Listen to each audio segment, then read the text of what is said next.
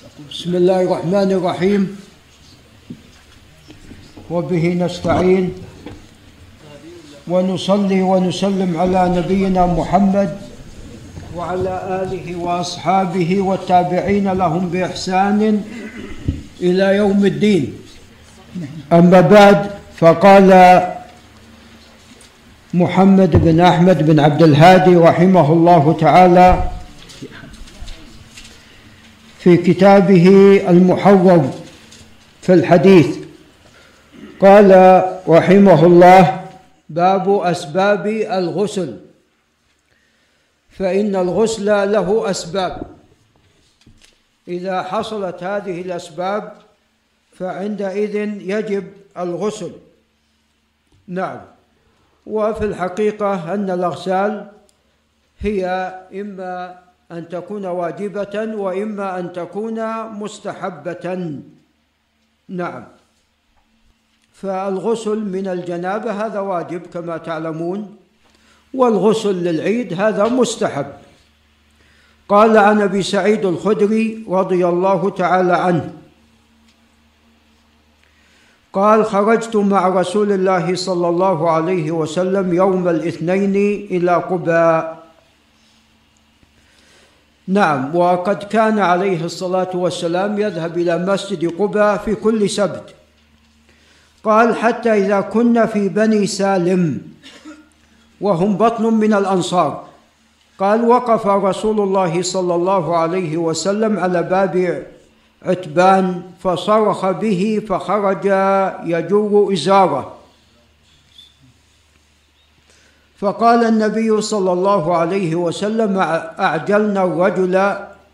فقال عتبان يا رسول الله أرأيت الرجل يعجل عن امرأته ولم يمني ماذا عليه؟ يعني عندما يجامع أهله ولا ينزل. قال عليه الصلاة والسلام إنما الماء من الماء. يعني إنما يجب الماء الاغتسال إذا خرج من الإنسان الماء وهو المني. قال وفي لفظ آخر أن رسول الله صلى الله عليه وسلم مر على رجل من الأنصار فأرسل إليه فخرج ورأسه يقطر. فقال لعلنا اعجلنا أعجلناك؟ قال نعم يا رسول الله.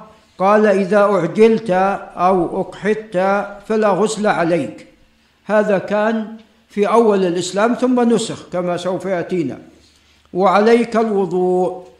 فهذا كان في أول الإسلام أن الإنسان إذا لم ينزل فإنه لا يجب عليه الاغتسال حتى ولو جامع أهله.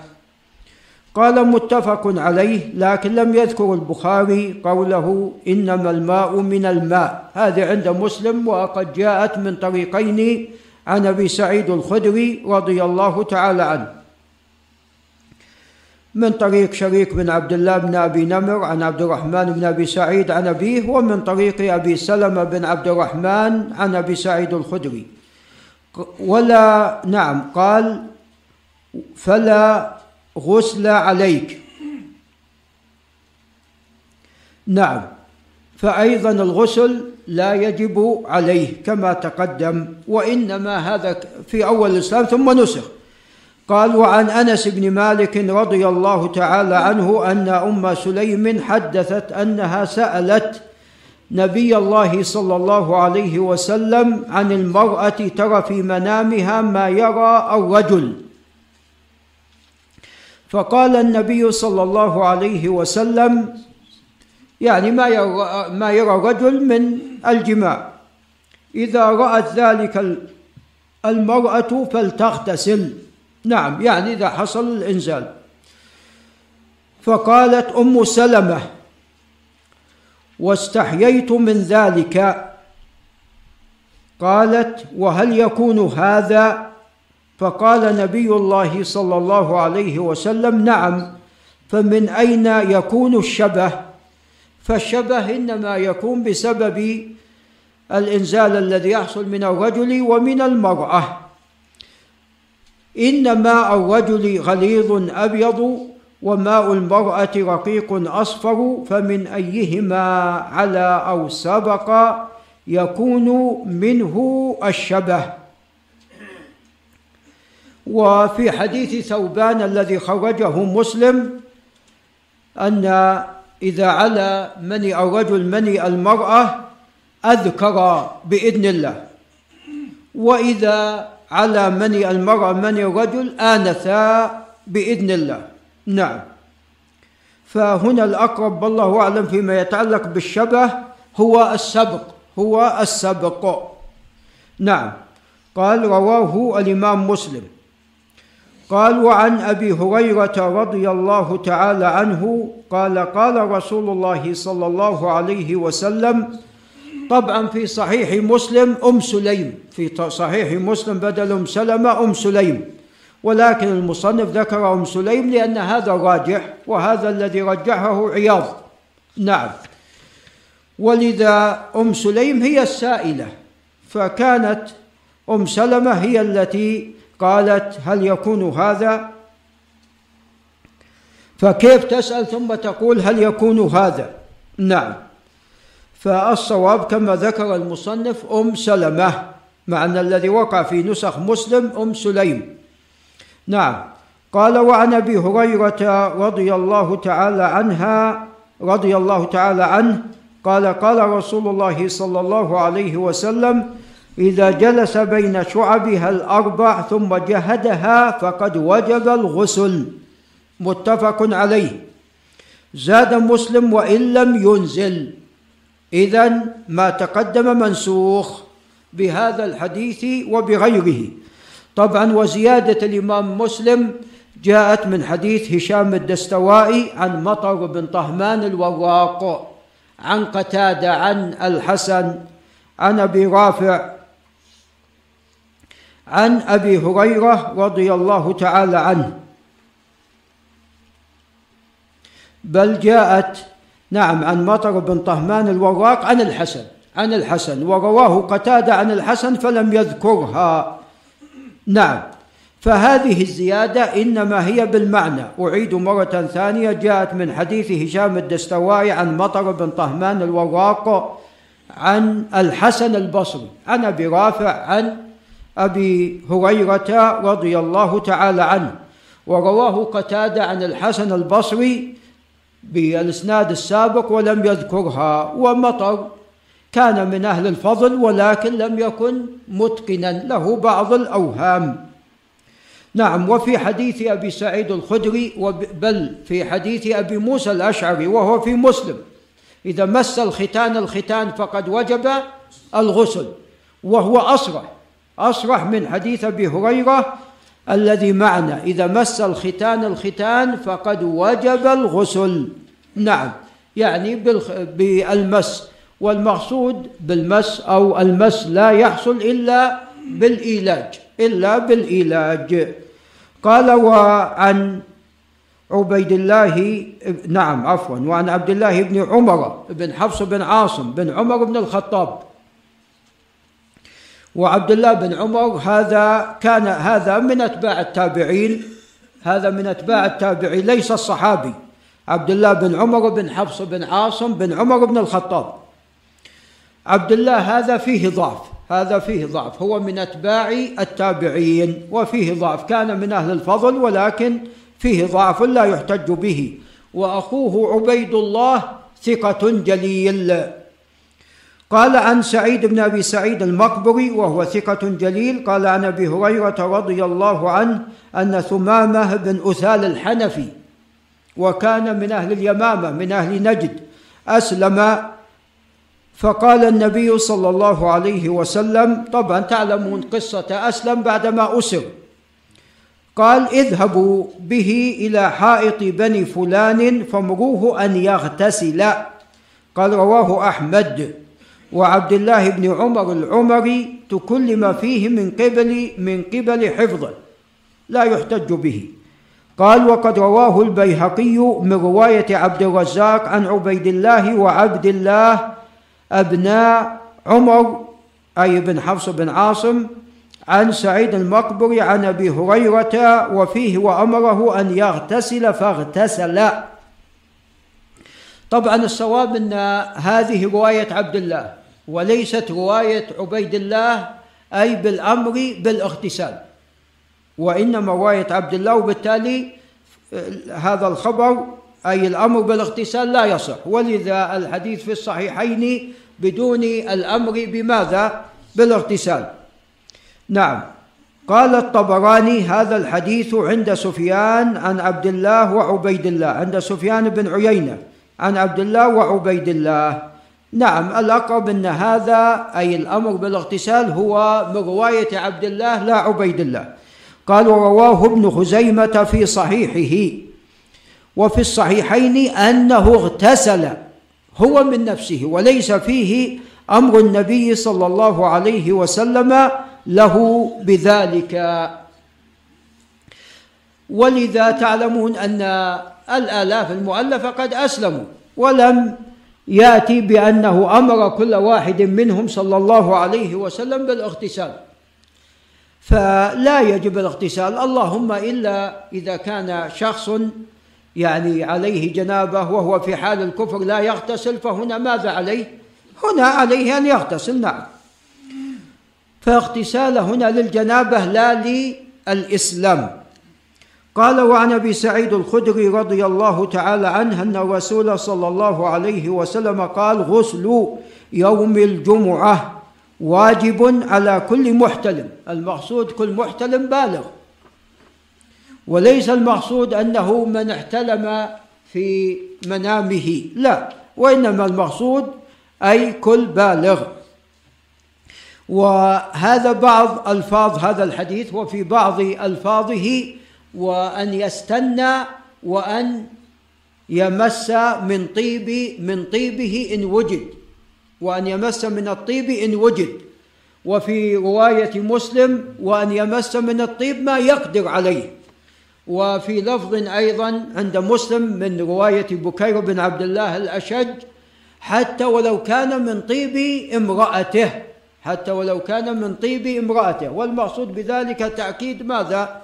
تأكيد الاغتسال. اذا نعم تأكيد السواك تأكيد الطيب تأكيد الطيب وتأكيد السواك. نعم والراجح تقدم لنا في دروس سابقة أن الراجح والله أعلم أن غسل يوم الجمعة واجب. طبعا الجمهور على الاستحباب والراجح والله أعلم أنه واجب. ولا يستبعد أن يكون أيضا التطيب لمن قدر عليه والتسوق لمن أيضا كان عنده المسواك أيضا أن يكون ذلك واجبا.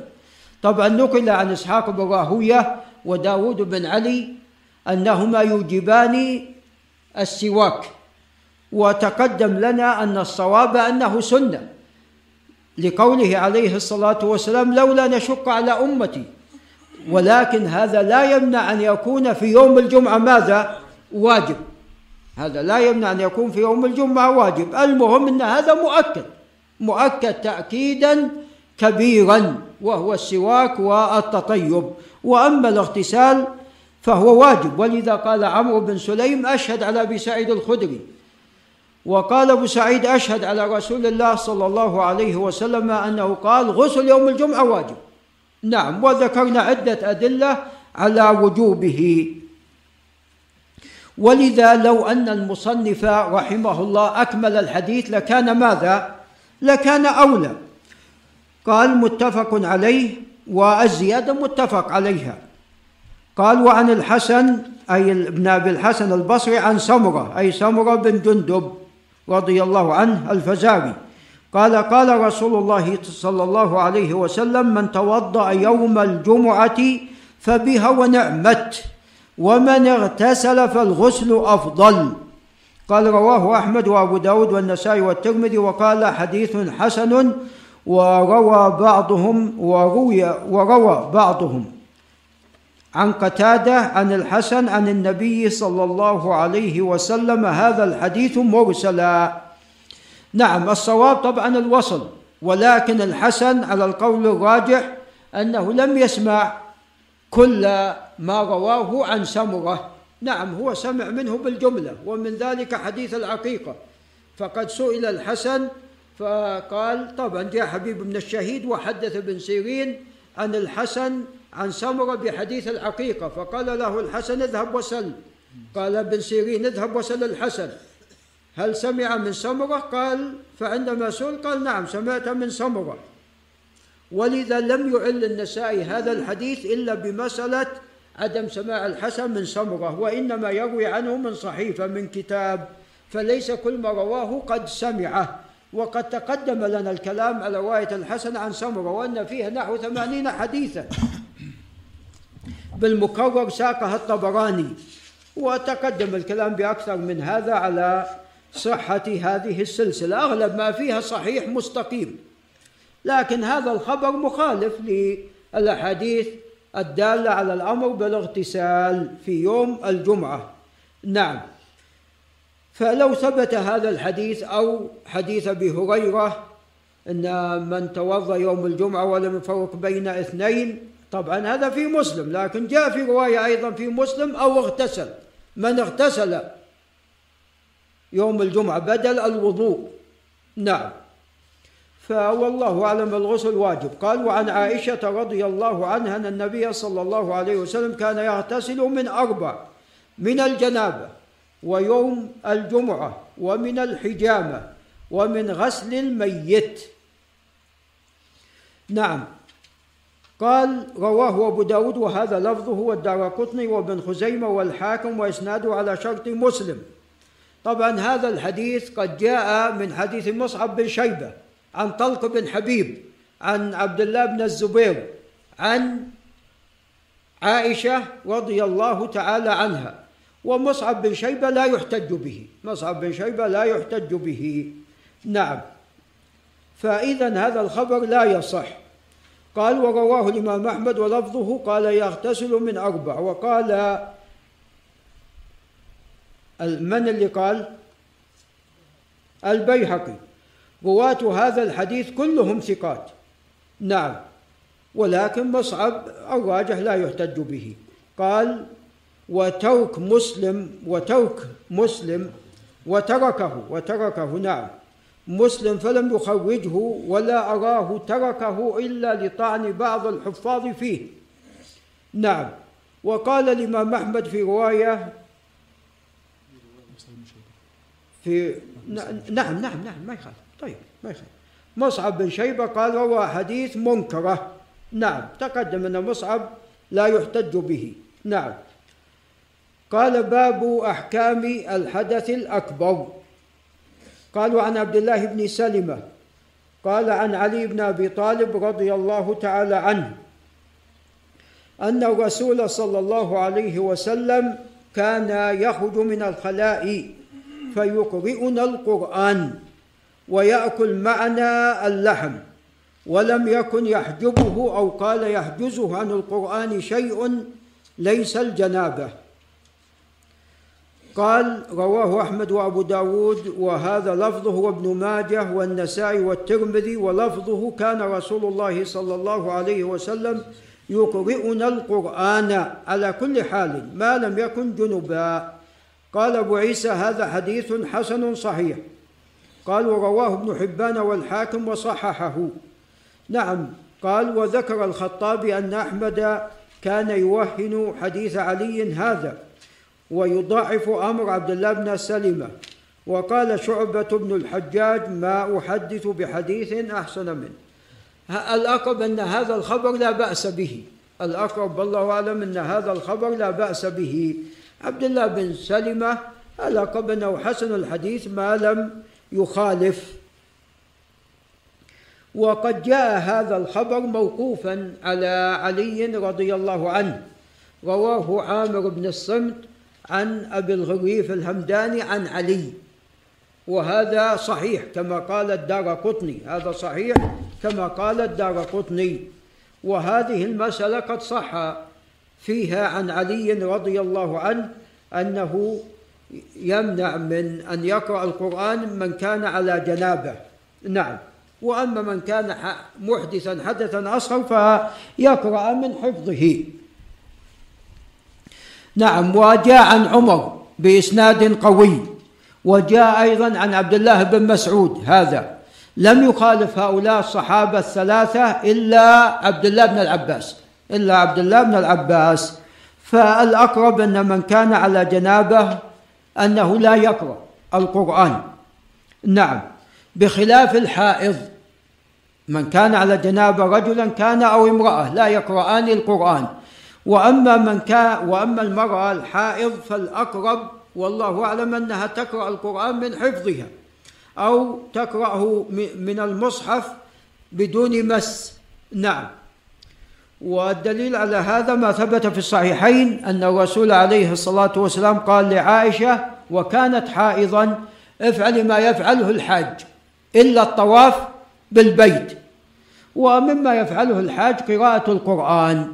وقد يكون يقصد عليه الصلاة والسلام افعلوا افعل ما يفعله الحاج أي من أفعال ماذا؟ الحج. نعم. نعم. قال وعن ابن عمر رضي الله عنهما قال قال رسول الله صلى الله عليه وسلم لا تقرأ الحائض ولا الجنب شيئا من القرآن هذا لا يصح لأنه قد جاء من حديث إسماعيل بن عياش عن عقبة نعم عن نافع عن عبد الله بن عمر عن موسى بن عقبة عن موسى جاء من حديث إسماعيل بن عياش عن موسى بن عقبة الأسدي عن نافع مولى بن عمر عن عبد الله بن عمر بن الخطاب رضي الله تعالى عنهما. ورواية إسماعيل بن عياش عن عن الحجازيين لا يحتج بها وهذا منها فإن موسى بن عقبة حجازي. قال رواه ابن ماجه والترمذي وقال لا نعرفه إلا من حديث إسماعيل بن عياش. وقد رواه الدار قطني من غير طريقه. الدار قطني رواه من طريق عبد الملك بن مسلمة المصري عن مغيرة بن عبد الرحمن عن موسى بن عقبة.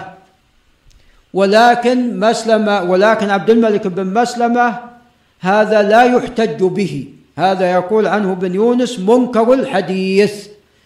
وجاء من حديث أيضا أبي معشر عن موسى بن عقبة وأبو معشر لا يحتج به وفي الإسناد إلى أبي معشر رجل لم يسمى كما رواه الدار قطني فهو خبر لا يصح من, من جميع طرقه. قال وضعفه الإمام أحمد والبخاري وغيرهما وصوب أبو حاتم وقفه وقال إنما هو عن ابن عمر قوله فهذا الخبر لا يصح مرفوعا.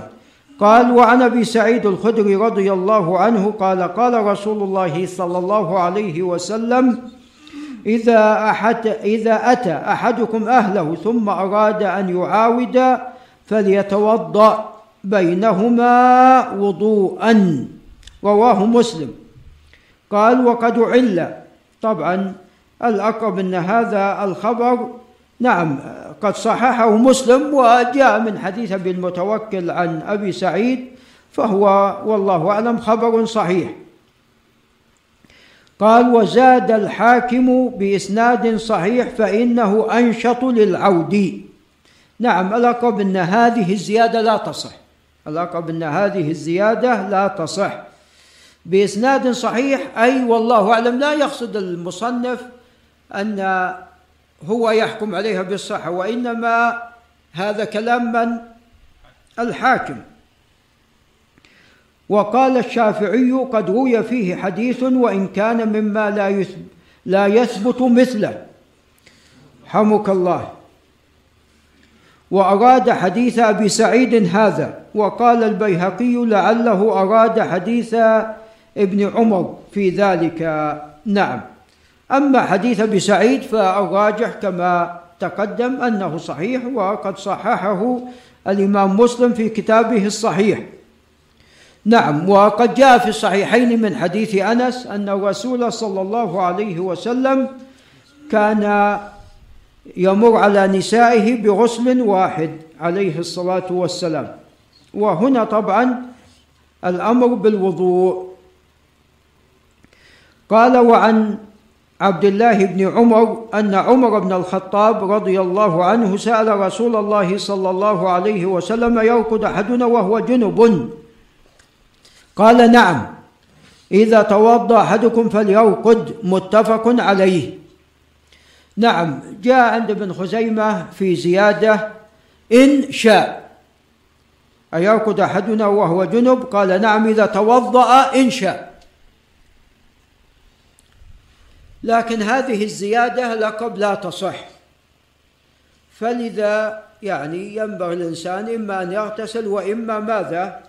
وإما أن يتوضأ إذا أراد أن ينام وكان على جنابه.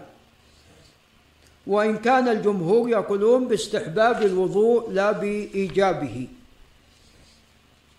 وعن عائشة رضي الله عنها قالت كان النبي صلى الله عليه وسلم إذا أراد أن ينام وهو جنب غسل فرجه وتوضأ وضوءه للصلاة. رواه البخاري. ولمسلم كان رسول الله صلى الله عليه وسلم إذا كان جنبا فأراد أن يأكل أو ينام توضأ وضوءه للصلاة. هذا فيه زيادة الأكل. نعم. قال وعن أبي إسحاق السبيعي عن الأسود عن عائشة رضي الله عنها وعن أبيها قالت كان رسول الله صلى الله عليه وسلم ينام وهو جنب من غير أن يمس ماء. قال رواه أحمد وأبو داود بن ماجه والنسائي والترمذي وقال يرون إن هذا الحديث غلط من أبي إسحاق. فهذا الحديث غلط وليس بصحيح. وقال يزيد بن هارون هذا الحديث وهم. وقال أحمد ليس صحيحا. وصححه البيهقي وغيره. وقال بعض الحذاق من المتأخرين من الحفاظ المتأخرين وأظنه ابن المواق. قال أجمع من تقدم من المحدثين ومن تأخر منهم أن هذا الحديث غلط منذ زمان أبي إسحاق إلى اليوم وعلى ذلك تلقوه منه حمك الله. وحملوه عنه وهو أول حديث أو ثان مما ذكره مسلم في كتاب التمييز له مما حمل من الحديث على الخطأ. نعم كتاب التمييز كتاب نفيس للإمام مسلم ولكن لم يوقف عليه كاملا وإنما وقف على مختصر له. نعم. قال ورواه أحمد من حديث شريك عن محمد بن عبد الرحمن عن كريب عن عائشة رضي الله عنها وعن أبيها قالت كان النبي صلى الله عليه وسلم ينام وهو جنب أو كان النبي صلى الله عليه وسلم يجنب ثم ينام ثم ينتبه ثم ينام ولا يمس ماء. قال وإسناده غير قوي لأن فيه شريك ومحمد بن عبد الرحمن بن أبي ليلى. لا يحتج بهما. على تفصيل في حديث شريك نعم بعد أن ذكر أسباب الغسل وتقدم أن الغسل إما أن يكون واجبا وإما أن يكون مستحبا. نعم هذا الغسل الذي يتعلق بالعبادة. نعم وأما الغسل المباح الذي يريد الإنسان به أن يتبرد أو يريد به أن يتنظف نعم فهذا مباح. قال باب صفة الغسل. نعم أراد أن يبين صفة الغسل. نعم وصفة الغسل هو أن يكون كغسل الجنابة كما سوف يأتي حتى غسل يوم الجمعة يكون مثل ماذا؟ مثل غسل الجنابة. ولذا في حديث أبي هريرة في الصحيح من اغتسل غسل جنابة ثم جاء إلى المسجد في الساعة الأولى فيكون الغسل كغسل الجنابة وطبعا هذه الصفة الأولى المستحبة. وأما الصفة الثانية هي أن يعمم جميع جسده بالماء كيفما كان. هذا هو المجزئ. والأكمل هو أن تغتسل كغسل نعم السنة. هذا هو المستحب والأكمل. نأتي إلى غسل السنة. عن عائشة رضي الله عنها قالت كان رسول الله صلى الله عليه وسلم إذا اغتسل من الجنابة يبدأ فيغسل يديه ثم يفرغ بيمينه على شماله فيغسل فرجه ثم يتوضأ وضوءه للصلاة. طبعا سوف يأتي قبل أن يتوضأ وضوء للصلاة أنه يدلك يده.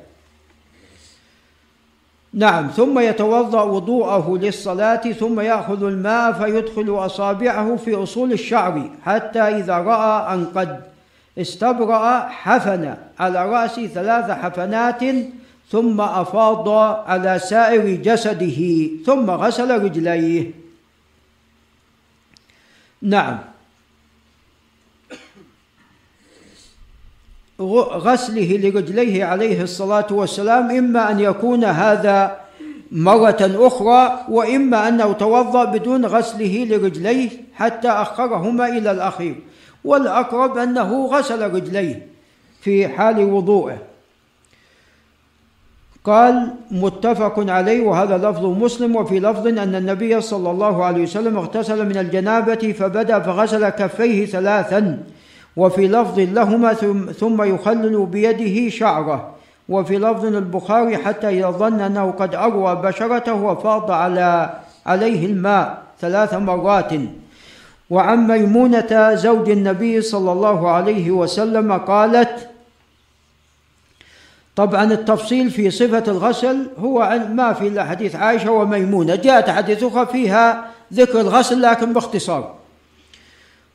وأما حديث عائشة وميمونة ففيهما التفصيل. قالت أدنيت لرسول الله صلى الله عليه وسلم غسله من الجنابة أي الماء فغسل كفيه مرتين أو ثلاثا ثم أدخل يده في الإناء ثم أفرغ على فرجه وغسله بشماله ثم ضرب بشماله الأرض فدلكها دلكا شديدا.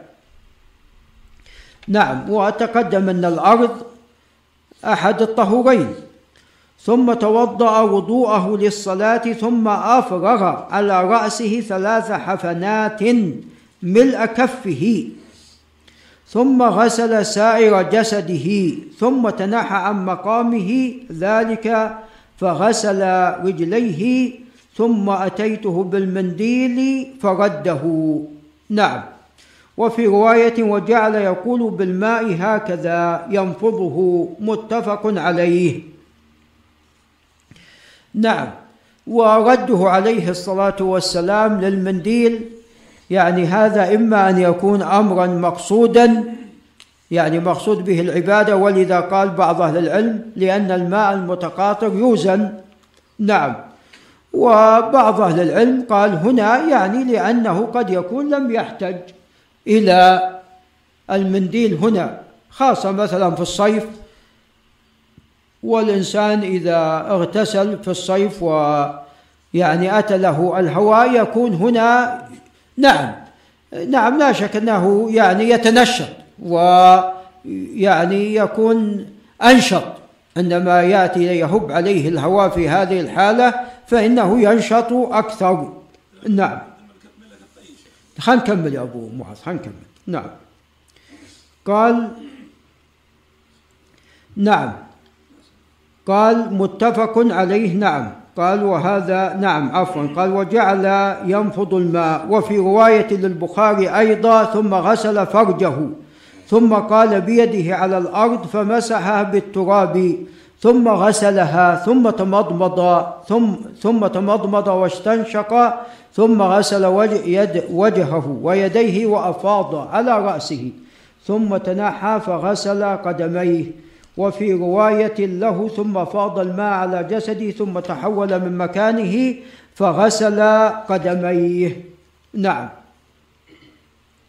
فتقدم أن غسل القدمين إما أن يكون توضأ في جميع أعضائه إلا الغسل أخر ذلك إلى آخر شيء. وهذا ما أفادته الرواية الأخيرة. قال ثم قال ثم غسلها ثم تمضمض واستنشق وغسل وجهه ويديه وأفاض على رأسه. ثم تنحى فغسل قدميه. نعم. وفي رواية ثم فاض الماء على جسده ثم تحول من مكانه فغسل قدميه. قال وعن وعن أم سلمة زوج النبي صلى الله عليه وسلم قالت يا رسول الله إني امرأة أشد ضفر رأسي أفأنقضه لغسل لغسل الجنابة قال لا إنما يكفيك أن تحثي على رأسك ثلاث حثيات ثم تفيضين عليك الماء فتطهرين. إذا لا يجب على المرأة أن تنقض شعرها لغسل الجنابة. قال وفي رواية أفأنقضه للحيضة والجنابة؟ فقال لا. هذه الزيادة للحيضة الأقرب أنها غير محفوظة. قد رواها الإمام مسلم عن عبد الرزاق عن سفيان الثوري. وقد روى الحديث أيضا عن يزيد بن هارون عن سفيان الثوري بدونها. كما أنه روى الحديث عن سفيان بن عيينة وروح بن عبادة بدون ماذا؟ بدون هذه الزيادة. والذي يدل على عدم كونها محفوظة هو ما سوف يأتي في حديث عائشة الذي بعد هذا الذي نعم سوف يأتينا. قال وعن عائشة رضي الله عنها أن أسماء وهي بنت شكل سألت النبي صلى الله عليه وسلم عن غسل الحيض فقال تأخذ إحداكن ماءها وسدرتها. فطهر فتطهر فتحسن الطهور ثم تصب على رأسها فتدلكه دلكا شديدا. هنا فيه ماذا؟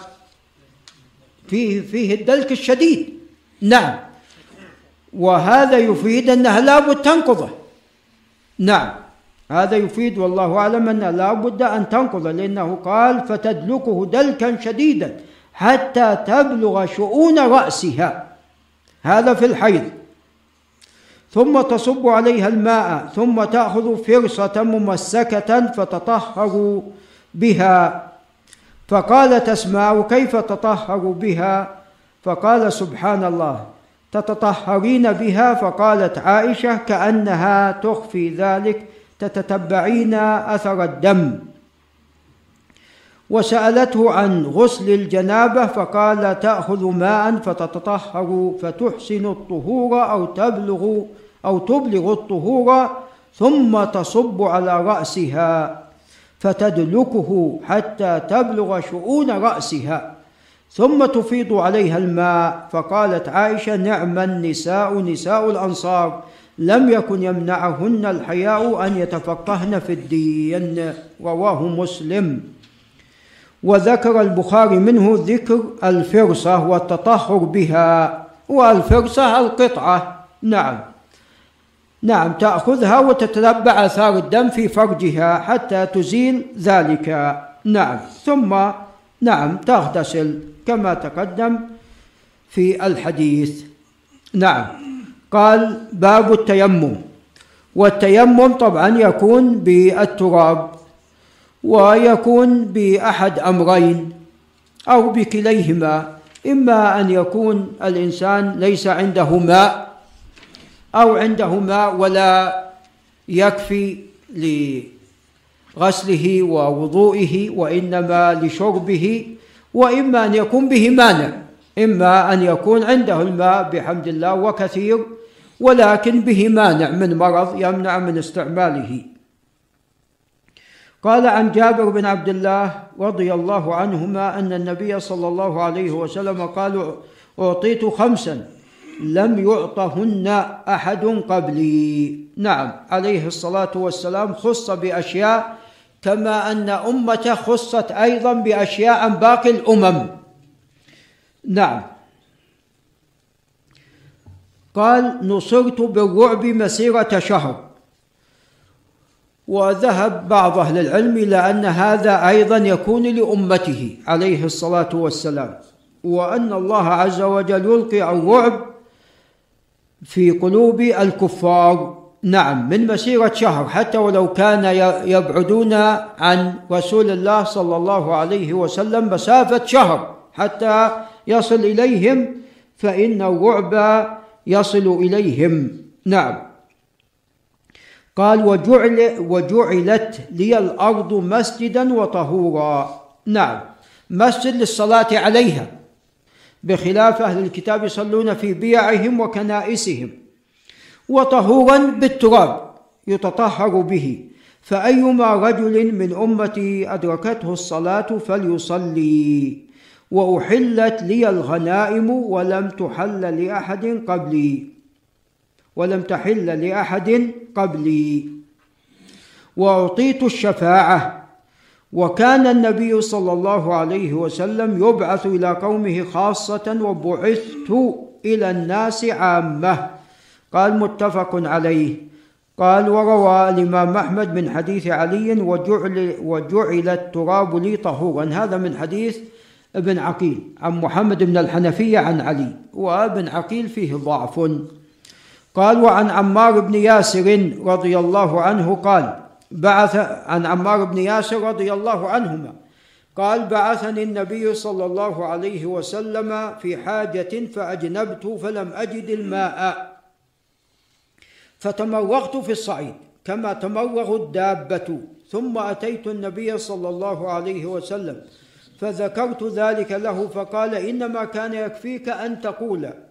بيديك هكذا ثم ضرب بيديه الأرض ضربة واحدة ثم مسح الشمال على اليمين وظاهر كفيه ووجهه. متفق عليه واللفظ لمسلم وفي رواية للبخاري. وضرب بكفيه الأرض ونفخ فيهما ثم مسح بهما وجهه وكفيه. نعم. يضرب على الأرض ضرب عليه الصلاة والسلام بكفيه على الأرض ثم نفخ فيهما. التراب العالق نفخه نعم. ومسح على وجهه ثم مسح اليسار على اليمين واليمين على اليسار. نعم. ويكون الإنسان قد تطهر حتى يجد الماء. قال وعن هشام بن حسان القردوسي وهو ثقة عن محمد بن سيرين الأنصاري مولاهم وهو إمام جليل عن أبي هريرة رضي الله عنه قال قال رسول الله صلى الله عليه وسلم الصعيد الطيب وضوء المسلم. الصعيد الطيب كل ما صعد على وجه الأرض فتيمموا صعيدا طيبا أي الطاهر. قال وإن لم يجد الماء عشر سنين. يعني تتيمم حتى تجد الماء أو حتى يزول المانع. فإذا وجد الماء فليتق الله وليمسه بشرته فإن ذلك خير له. قال رواه البزار وقال ابن القطان إسناده صحيح. وقال الدار قطني الصواب أنه مرسل. نعم فالصواب أنه مرسل ليس فيه ذكر أبي هريرة. طيب إذا لماذا ابن القطان صححه؟ هو ما يرى. التعليل. خلاص على ظاهر الإسناد. نعم. ابن القطان الفاسي ما يرى التعليل هو على ظاهر الإسناد. نعم. وقال ابن القطان في حديث أبي ذر أنه ضعيف. نعم. حديث أبي ذر هو الصحيح. وحديث أبي هريرة هو المعل الذي لا يصح. ابن القطان رحمه الله عكس. جعل حديث أبي هريرة هو الصحيح وحديث أبي ذر لا يصح. وهذا بسبب منهجه رحمه الله أن منهجه كما تقدم لا يرى مسألة العلل والاختلاف نعم يقبل رواية الثقة مطلقا. نعم ولا يلتفت إلى من خالفه. نعم. وأما تضعيف تضعيف تضعيفه لحديث لحديث أبي ذر هو من أجل أن فيه عم أبي قلابة. فأعله بالجهالة وابن القطان متشدد في الجهالة. وعم أبي قلابة قد صحح له أبو عيسى الترمذي. ف هذا توثيق ضمني له. فالخبر صحيح من حديث أبي ذر لا من حديث أبي هريرة.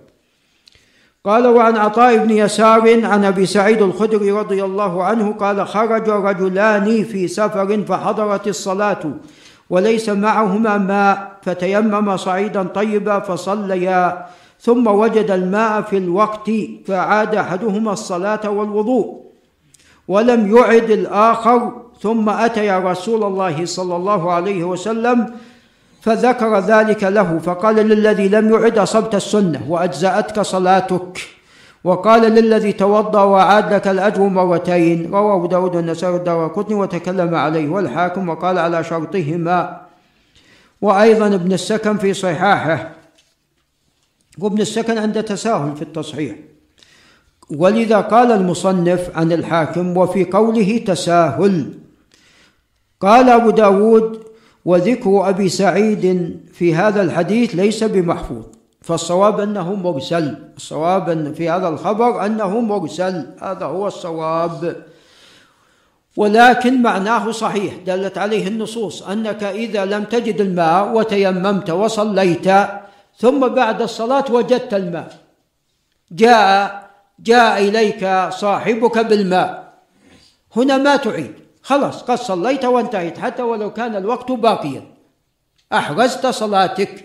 نعم وقد علق البخاري أن ابن عمر عندما حضرت الصلاة قبل أن يدخل المدينة تيمم وصلى ثم دخل المدينة. نعم. فلا يعيد الإنسان في هذه الحالة. قال وعن أبي هريرة رضي الله عنه أن الرسول صلى الله عليه وسلم قال إذا أمرتكم بأمر فأتوا منه ما استطعتم.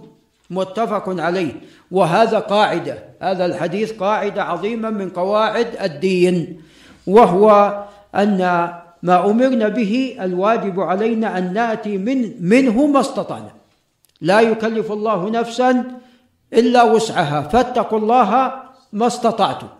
الشيء الذي لا تستطيع عليه لست بمكلف به. فيسقط عنك في هذه الحالة. صل قائما. فإن لم تستطع فعلى فإن لم تستطع فقاعدا فإن لم تستطع فعلى جنب. إلى غير ذلك قال باب الحيض. نعم. قال طبعا الحيض هو دم توخيه المرأة في أوقات معينة. إذا حصل ذلك فإن المرأة تمتنع من الصلاة. نعم. وأيضا من الصيام. نعم.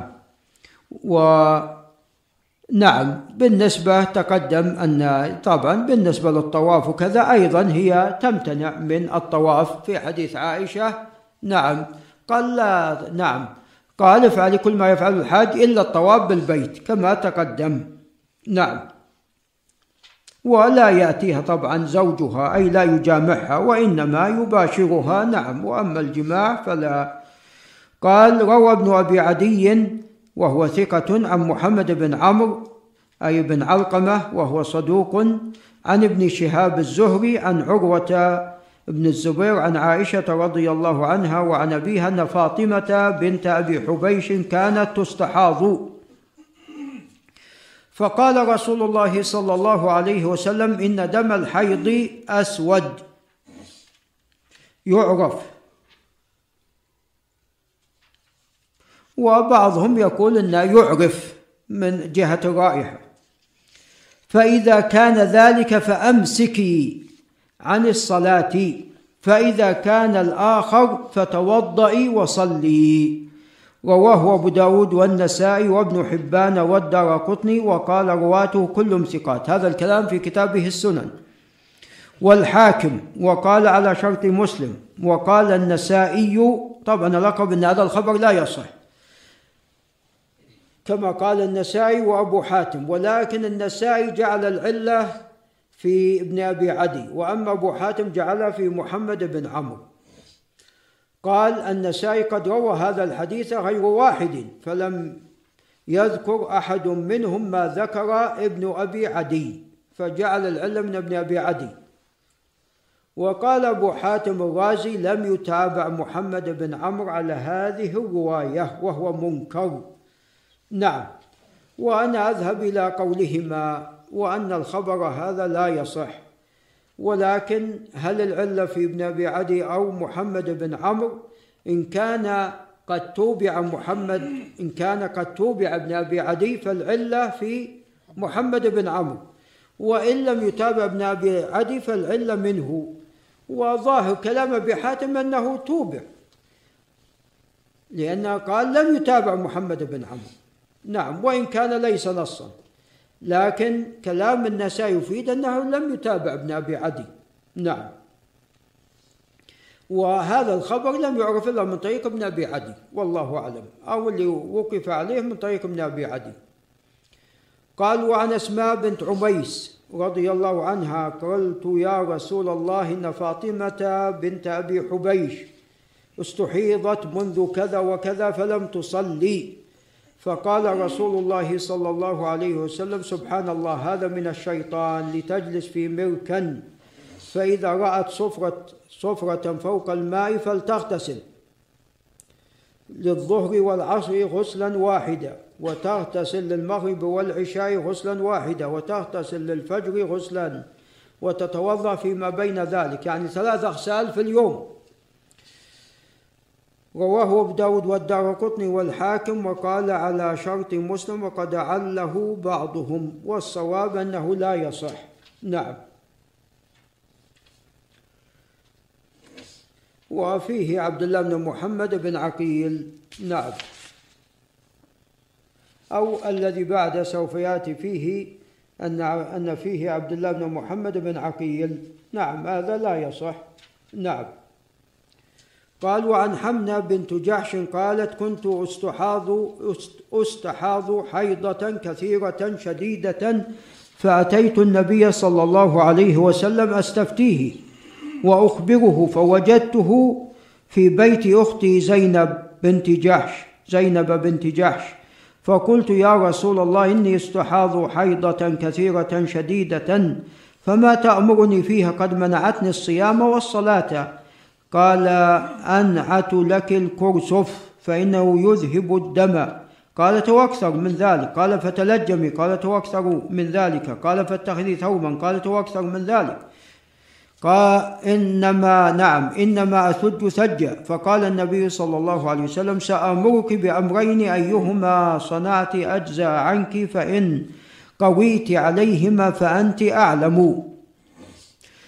فقال إنما هي ركضة من الشيطان فتحيضي ستة أيام أو سبعة في علم الله. ثم اغتسلي فإذا رأيت أنك قد طهرت واستنقأت فصل أربعا وعشرين ليلة أو ثلاثا وعشرين ليلة وأيامها وصومي وصلي. وأيامها وصومي وصلي فإن ذلك يجزئك. وكذلك فافعلي كما تحيض النساء وكما يطهرن لميقات حيضهن وطهرهن. تقدم لنا أن المستحاضة إما أن يكون لها نعم عادة فترجع لعادتها. نعم. وإما أن يكون لها تمييز وعادة فاختلف أهل العلم فقال بعض أهل العلم أنها أيضا ترجع لعادتها ولا ترجع لتمييزها والأقرب أنها ترجع لتمييزها لأن دم الحيض يختلف عن باقي الدماء. وأما إذا لم يكن لها لا عادة ولا تمييز فإنها تنظر إلى يعني قريباتها من أمها من أخواتها. يحضن مثلا في أول الشهر ويحضن سبعة أيام فلتتحيض في أول الشهر سبعة أيام ثم بعد ذلك تغتسل. ثم بعد ذلك كما تقدم تتوضأ عند كل صلاة. هذا آه، طهر من كان حدثه مستمرا. نعم. قال نعم. فإن قويت على أن تؤخري الظهر وتعجل العصر هذا جمع صوري. فتغتسلين حين تطهرين وتصلين الظهر والعصر جميعا ثم تؤخرين المغرب وتعجلين العشاء ثم تغتسلين وتجمعين بين الصلاتين فافعلي. طبعا جمع الجمع الصوري وبالذات إذا كان مستمرا يكون ماذا؟ شاقا يكون شاقا خاصة في الظهر والعصر. وقتان متباعدان. فتصلي صلاة الظهر في آخر وقتها والعصر في أول وقتها. هذا يعني استمرار تستمر على ذلك هذا فيه مشقة. فلذا هذا الخبر كما سوف يأتي لا يصح أيضا من حيث الإسناد وحيث المتن الشرع. نعم يسر. قال وتغتسلين مع الصبح وتصلين. يعني ثلاثة أغسال في اليوم هذا شيء صعب. قال وكذلك فافعلي وصومي إن قويت على ذلك. فقال رسول الله صلى الله عليه وسلم هو أعجب الأمرين إلي. رواه أحمد وأبو داود بن ماجه والترمذي وهو هذا لفظه وصححه وكذلك صححه أحمد بن حنبل. نعم فيما نقله الترمذي وحسنه البخاري. وقال الدار قطني تفرد به ابن عقيل وليس بقوي. ووهنه أبو حاتم. وقال البيهقي تفرد به عبد الله بن محمد بن عقيل وهو مختلف في الاحتجاج به. والأقرب أنه لا يصح. نعم ابن عقيل فيه ضعف وله ما يستنكر. قال وعن عائشة ولذا يعني الحديث الذي سوف يأتي أن ليس فيها أن الرسول عليه الصلاة والسلام هو الذي أمرها ولا فيما تقدم مما مر علينا أيضا نعم ليس هو الذي أمر عليه الصلاة لم يأمر بذلك وإنما قال نعم فإذا أدبرت الحيضة فاغسلي عنك الدم وصلي. نعم لم يأمرها بما تقدم مما جاء في حديث عبد الله بن محمد بن عقيل. وعن عائشة أن أم حبيبة بنت جحش التي كانت تحت عبد الرحمن بن عوف شكت إلى رسول الله صلى الله عليه وسلم الدم. فقال لها امكثي قدر ما كنت تحبسك حيضتك ثم اغتسلي. فكانت تغتسل عند كل صلاة هي من فعلها. نعم. رواه مسلم. فهذا من فعلها ليس مما جاء به الحديث. وعن عائشة قالت اعتكف اعتكفت مع رسول الله صلى الله عليه وسلم امرأة من أزواجه وهي مستحاضة. وهي مستحاضة فكانت ترى الدم والصفر والطست تحتها وهي تصلي. نعم. وكون الطست تحتها هذا يدل على كثرة ما يخرج منها. قال رواه البخاري وأبو داود من حديث عكرمة عن عائشة. قال وعن أم عطية قالت كنا لا نعد الصفرة والكدرة بعد الطهر شيئا رواه البخاري. إذا رأت الطهر والطهر يكون ب نعم بأمرين بواحد من أمرين إما بالجفاف. نعم وانقطاع الدم. وإما بالقصة البيضاء. إما بالقصة البيضاء فإذا رأت القصة البيضاء خلاص قد طهرت. وإما بالجفاف وانقطاع الدم. إذا حصل الطهر ثم حصل كدرة أو صفرة مبدم كدرة أو صفرة فهذا لا يكون من الحيض. هذا لا يكون من الحيض. قال وليس في رواية البخاري بعد الطهر وإنما هذه رواية أبي داود.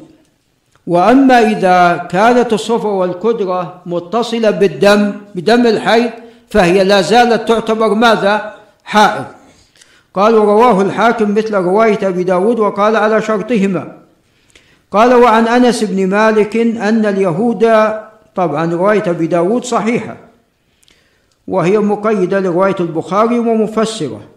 وعن أنس بن مالك رضي الله عنه أن اليهود كانوا إذا حاضت المرأة فيهم لم يؤكلوها ولم يجامعوها في البيوت. نعم وهذا من التشديد.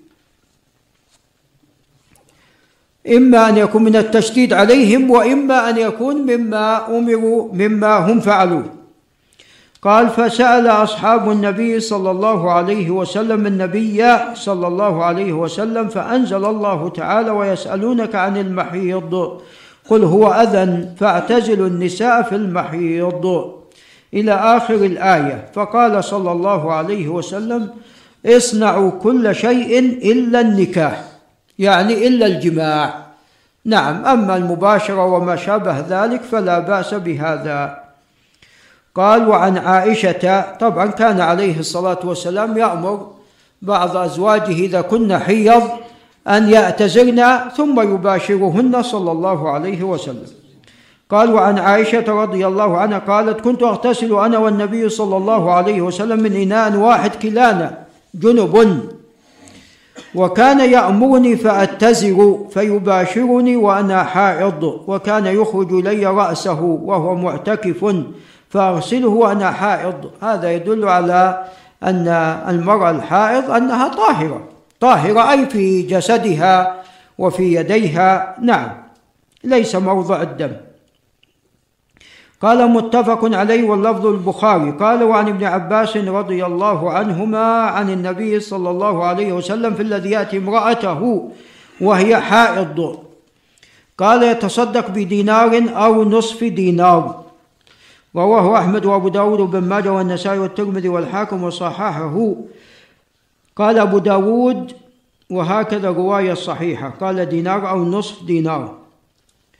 وربما لم يرفعه شعبة. وقال ابن السكن هذا هذا حديث مختلف في إسناده أي في رفعه ووقفه ولفظه.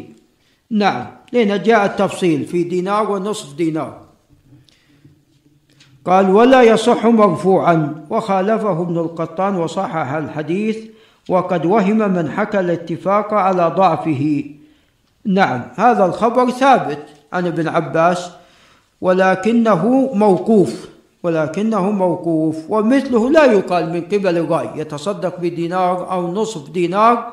لا يقال هذا من قبل الرأي والله أعلم دينار أو نصف دينار على سبيل ماذا؟ التخيير. الأكمل دينار. وإن حصل بنصف دينار فلا بأس. ومن الكفارات تعلمون أن الإنسان إذا أصاب ذنبا فعليه التوبة. ويكون مع مع التوبة أحيانا هناك كفارة. نعم. فبالنسبة لمن يأتي امرأته وهي حائض يكفر بالصدقة إما بدينار وإما بنصف دينار. هذا وإن كان موقوف لكن مثله لا يقال من قبل الرأي كما تقدم.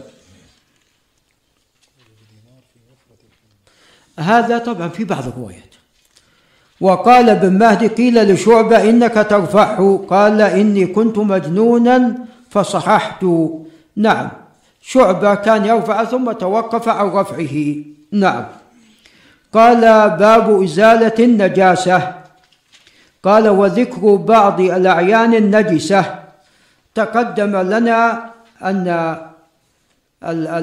النجاسة إما حسية وإما معنوية. والمعنوية مثل نجاسة الكافر. وأما الحسية فهي على ثلاثة أقسام إما مغلظة كنجاسة الكلب وإما نجاسة عادية وإما مخففة. مثل المذي نجس نجاسة مخففة. وبول الغلام الرضيع قال عن أنس بن مالك رضي الله عنه قال سئل النبي صلى الله عليه وسلم عن الخمر تتخذ خلا؟ فقال لا. نعم لا يجوز تخليل الخمر.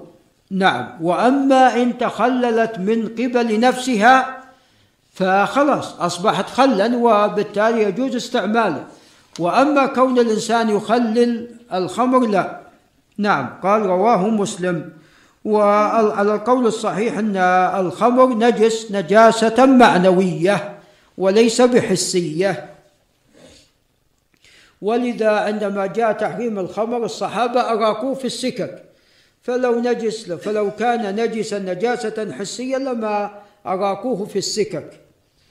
لأن سوف يتنجس الناس في هذه الحالة أو يصيبهم شيء منه قال وعن ابن عباس رضي الله عنهما قال قال رسول الله صلى الله عليه وسلم لا تنجسوا موتاكم فإن المسلم ليس بنجس ليس بنجس حيا ولا ميتا. نعم. المسلم طاهر والكافر نجس ولكن نجاسته معنوية. قال رواه الدار قطني والحاكم. وقال صحيح على شرطهما ولم يخرجاه. وقال البخاري وقال ابن عباس المسلم لا ينجس حيا ولا ميتا. نعم. قال وعن أنس رضي الله عنه أن النبي صلى الله عليه وسلم لما حلق رأس رأسه كان أبو طلحة أول من أخذ من شعره صلى الله عليه وسلم. هكذا رواه البخاري ورواه مسلم ولفظه أن النبي صلى الله عليه وسلم ناول الحالق شقه الأيمن فحلق. هذه هي السنة يبدأ بالشق الأيمن. ثم دعا أبا طلحة فأعطاه إياه ثم ناوله الشق الأيسر فقال احلق فحلقه فأعطاه أبا طلحة فقال اقسمه بين الناس. نعم هذا يريد أن يريد من ذكره لهذا الخبر تأكيد أن المسلم طاهر وشعره أيضا طاهر. نعم ولا شك أن سيدنا وإمامنا صلى الله عليه وسلم هو الطاهر المطهر صلى الله عليه وسلم. قال وعن أنس بن مالك رضي الله عنه لما قال لما كان يوم خيبر جاء جاء فقال يا رسول الله أكلت الحمر أي الحمر الأهلية الحمير. ثم جاء جاء فقال يا رسول الله يا رسول الله أفنيت الحمر. فأمر رسول الله صلى الله عليه وسلم أبا طلحة فنادى إن الله ورسوله ينهيانكم عن لحوم الحمر عن لحوم الحمر. فإنها رجس أو نجس. قال فأكفئت القدور بما فيها. نعم متفق عليه. فالحمر نجسة ولكن سؤرها وأيضا عرقها طاهر. لأنهم كان كانوا يركبونها وعلى رأس من يركبها نبينا صلى الله عليه وسلم. وأحيانا يركبون الدابة بدون ماذا؟ بدون نعم. نعم. بدون نعم. بدون نعم. سرج. نعم. بدون سرج. نعم. وبدون شيء بدون قطيفة. نعم. فأكيد يعني تعرق الدابة ومع ذلك ما كانوا يتجنبون ذلك العرق وحتى سؤرها كما تقدم لنا فيما سبق. نعم. قال ولفظ ولفظه لمسلم. وفي الصحيح في حديث سلمة أي ابن الأكوع أنهم أخبروه أنهم يوقدون على لحم الحمر الإنسية فقال عليه الصلاة والسلام أهرقوها واكسروها. لأن كانت قدورهم من الطين المجفف. فقال رجل يا رسول الله أو نهريقها ونغسلها؟ قال أو ذاك. نعم. قال وعن عمرو بن خارجة قال خطبنا رسول الله صلى الله عليه وسلم بمنى وهو على راحلته وهي تقصع بجوتها ولعابها يسيل بين كتفيه. قال الحديث رواه أحمد بن ماجه والنسائي والترمذي وصححه. هذا لقب أنه لا يصح فيه شهر بن حوشب. قال ولكن طبعا هو طاهر هذا اللعاب. نعم سعر إذا كان الروث والبول بول مأكول اللحم طاهر فمن باب أولى السعر قال وعن ابن عباس رضي الله عنهما قال مر النبي صلى الله عليه وسلم بقبرين فقال إنهما لا يعذبان وما يعذبان في كبير. أما أحدهما فكان لا يستتر من البول وأما الآخر فكان يمشي بالنميمة. ما يعذبان في كبير أي ليس كبير عليهما في في ترك هذين الأمرين. نعم وإلا فإنهما كبيران. أما أحدهما فكان لا يستتر من البول وأما الآخر فكان يمشي بالنميمة ثم أخذ جريدة رطبة فشق نصفين فغرز في كل قبر واحدة. قيل يا رسول الله لما فعلت هذا؟ قال لعل يخفف عنهما ما لم ييبسا. هذا أوحي إليه صلى الله عليه وسلم فشفع لهما. شفع لهما. وجعل مدة الشفاعة مدة التخفيف ما لم تيبس هاتين الجريدتين. فإذا ما إذا كنا أو كانتا ما زالتا رطبتين فلا زالت الشفاعة باقيه التخفيف موجود. نعم. فإذا هذا خاص به صلى الله عليه وسلم. هذا خاص به وليس لكل أحد. حمك الله. قال متفق عليه ولفظه للبخاري وقد روي بثلاثة ألفاظ يستتر ويتنزه ويستبرئ فالأولان متفق عليهما والأخير انفرد به البخاري. نعم. و يعني يستتر ويتنزه معناهما واحد. نعم. ويستبرأ الاستبراء فيه التنزه وفيه ماذا؟ نعم فيه زيادة. وهو يعني حتى ينقطع هذا البول. وبعض هذه الألفاظ والله أعلم يفسر البعض الآخر. فعلى الإنسان أن يجتنب البول وأن يستبرئ منه وما أصابه منه فإنه يغسله. نعم. قال وعن عائشة رضي الله تعالى عنها. طبعا هذا يفيد أن بول الإنسان نجس وهكذا بول الحيوان إلا مأكول اللحم. نعم. قال وعن عائشة رضي الله عنها أن الرسول صلى الله عليه وسلم كان يغسل المني ثم يخرج إلى الصلاة في ذلك الثوب وننظر إلى أثر الغسل فيه.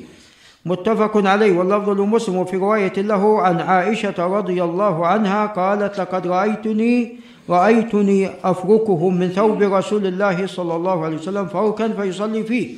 وهذا يفيد ماذا؟ طهارته. هذا يفيد طهارته لأن لو كان نجس ما كفي أو ما اكتفي بالفرك نعم. ولذا قال ابن عباس أن المني بمثابة نعم المخاط فأمطه عنك ولو بإذخرة. نعم. يعني هو مستقذر ولكنه ليس بنجس. قال وله أيضا عنها لقد رأيتني وإني لأحكه من ثوب رسول الله صلى الله عليه وسلم يابسا بظفري نعم فدل هذا على طهارته قال وعن ابي السمح قال كنت رضي الله عنه قال كنت اخدم النبي صلى الله عليه وسلم فاتي بحسن أو حسين فبال على صدره فجئت اغسله فقال يغسل من بول الجاريه ويرش من بول الغلام نعم. وجاء في بعض الروايات هذا ما لم يطعم فإذا طعم غسل جميعا. نعم قال رواه أبو داود بن ماجه والنسائي والدار وقطني والحاكم وصححه وقال أبو زرعة لا أعرف اسم أبي السمح هذا. وهذا خبر صحيح. قال كتاب الصلاة قال فرض الصلاة. فذكر حديث جابر وحديث بريدة. وحديث جابر رواه مسلم وحديث بريده رواه أحمد وغيره وأيضا هو حديث صحيح. وفيه أن ترك الصلاة كافر نعوذ بالله. فيه أن ترك الصلاة كافر. نعم خاصة حديث بريده فمن تركها فقد كفر. وقد نقل إجماع الصحابة على كفر تارك الصلاة. نعم فتارك الصلاة كافر نعوذ بالله من ذلك. والأدلة على هذا كثيرة ثم ذكر حديث علي بن أبي طالب رضي الله عنه وفيه شغلون عن الصلاة الوسطى صلاة العصر. إذا الصلاة الوسطى هي صلاة ماذا؟ العصر. فهي أفضل الصلوات. حافظوا على الصلوات والصلاة الوسطى وقوموا لله قانتين فهي أفضل الصلوات. ثم تليها الفجر ثم تليها العشاء ثم بعد ذلك العصر الظهر والمغرب. نعم. قال وعن جابر نعم. قال شغلونا عن صلاة الوسطى صلاة العصر ملأ الله بيوتهم وقبورهم نارا ثم صلاها بين العشاءين بين المغرب والعشاء. ثم صلاها بين العشاءين بين المغرب والعشاء. نعم. وهذا كان في الخندق. نعم. ولذا في حديث جابر أن عمر جاء يوم الخندق بعدما غربت الشمس فجعل يسب كفار قريش وقال يا رسول الله ما كنت أصلي العصر حتى كادت الشمس تغرب؟ فقال عليه الصلاة والسلام والله ما صليتها. قال فقمنا إلى بطحان فتوضأ للصلاة وتوضأنا لها فصلى العصر بعدما غربت الشمس ثم صلى بعدها المغرب. نعم وهذا قبل أن تف... قبل أن تشرع صلاة الخوف. قال متفق عليه. وعن أنس رضي الله عنه قال عليه الصلاة والسلام إذا رقد أحدكم على الصلاة أو غفل عنها فليصليها إذا ذكرها. نعم. فإن الله تعالى يقول أقم الصلاة لذكري. نعم أنت في حال النسيان أو النوم لا تؤاخذ. فإذا زال النوم أو ذهبت الغفلة تذكرت فعليك أن تبادر إلى الصلاة. رواه مسلم. ثم ذكر حديث أبي هريرة في نفس المعنى وهو لا يصح. فيه حفص بن أبي العطاف. عن أبي الزناد عن الأعرج عن أبي هريرة وحفص ضعيف فهذا إسناد منكر. ثم ذكر حديث عمران بن حسين. نعم. وفيه أنهم ناموا عن صلاة الصبح. فعندما استيقظ أبو بكر وعمر أيضا استيقظ بعد أبو بكر وعمر وكان لا زال عليه الصلاة والسلام نائما. فماذا فعل؟ كان لا يوقظ. يخشى أن يكون في وحي. فماذا فعل؟ عمر؟ جعل يكبر ويرفع صوته بالتكبير حتى استيقظ عليه الصلاة والسلام.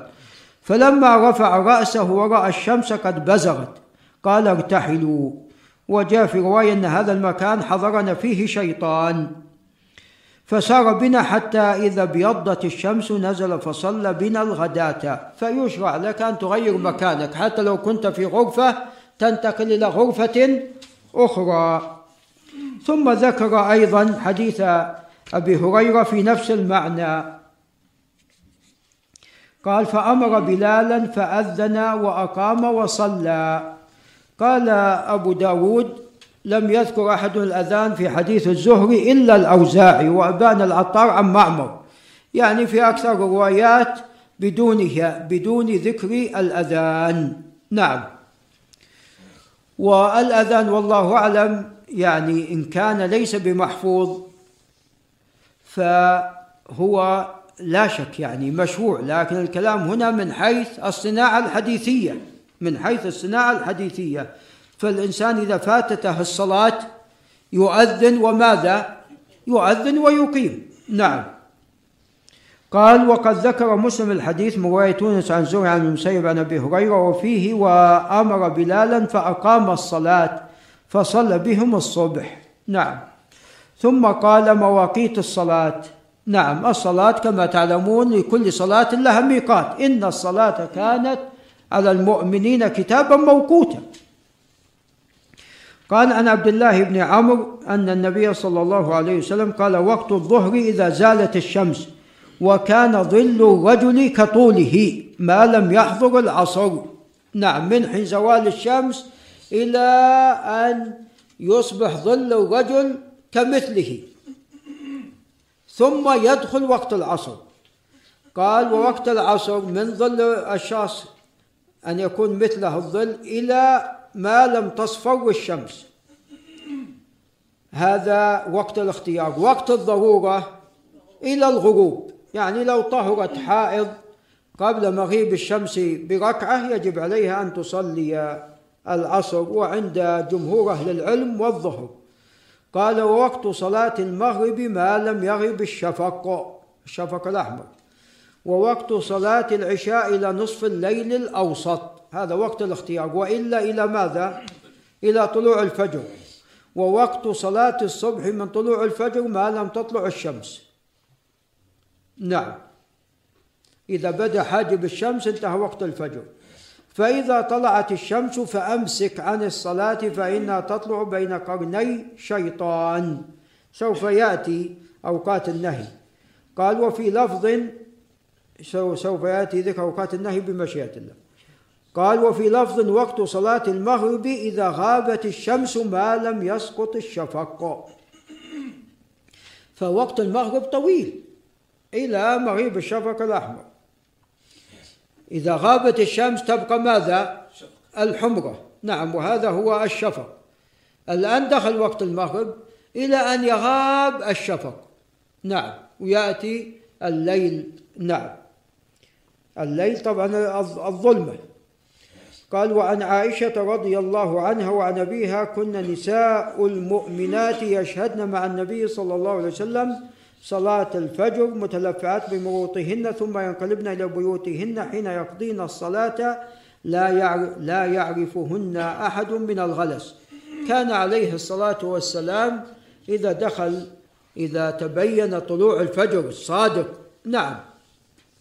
وتؤكد من ذلك كان يصلي ولا يؤخرها عليه الصلاة والسلام.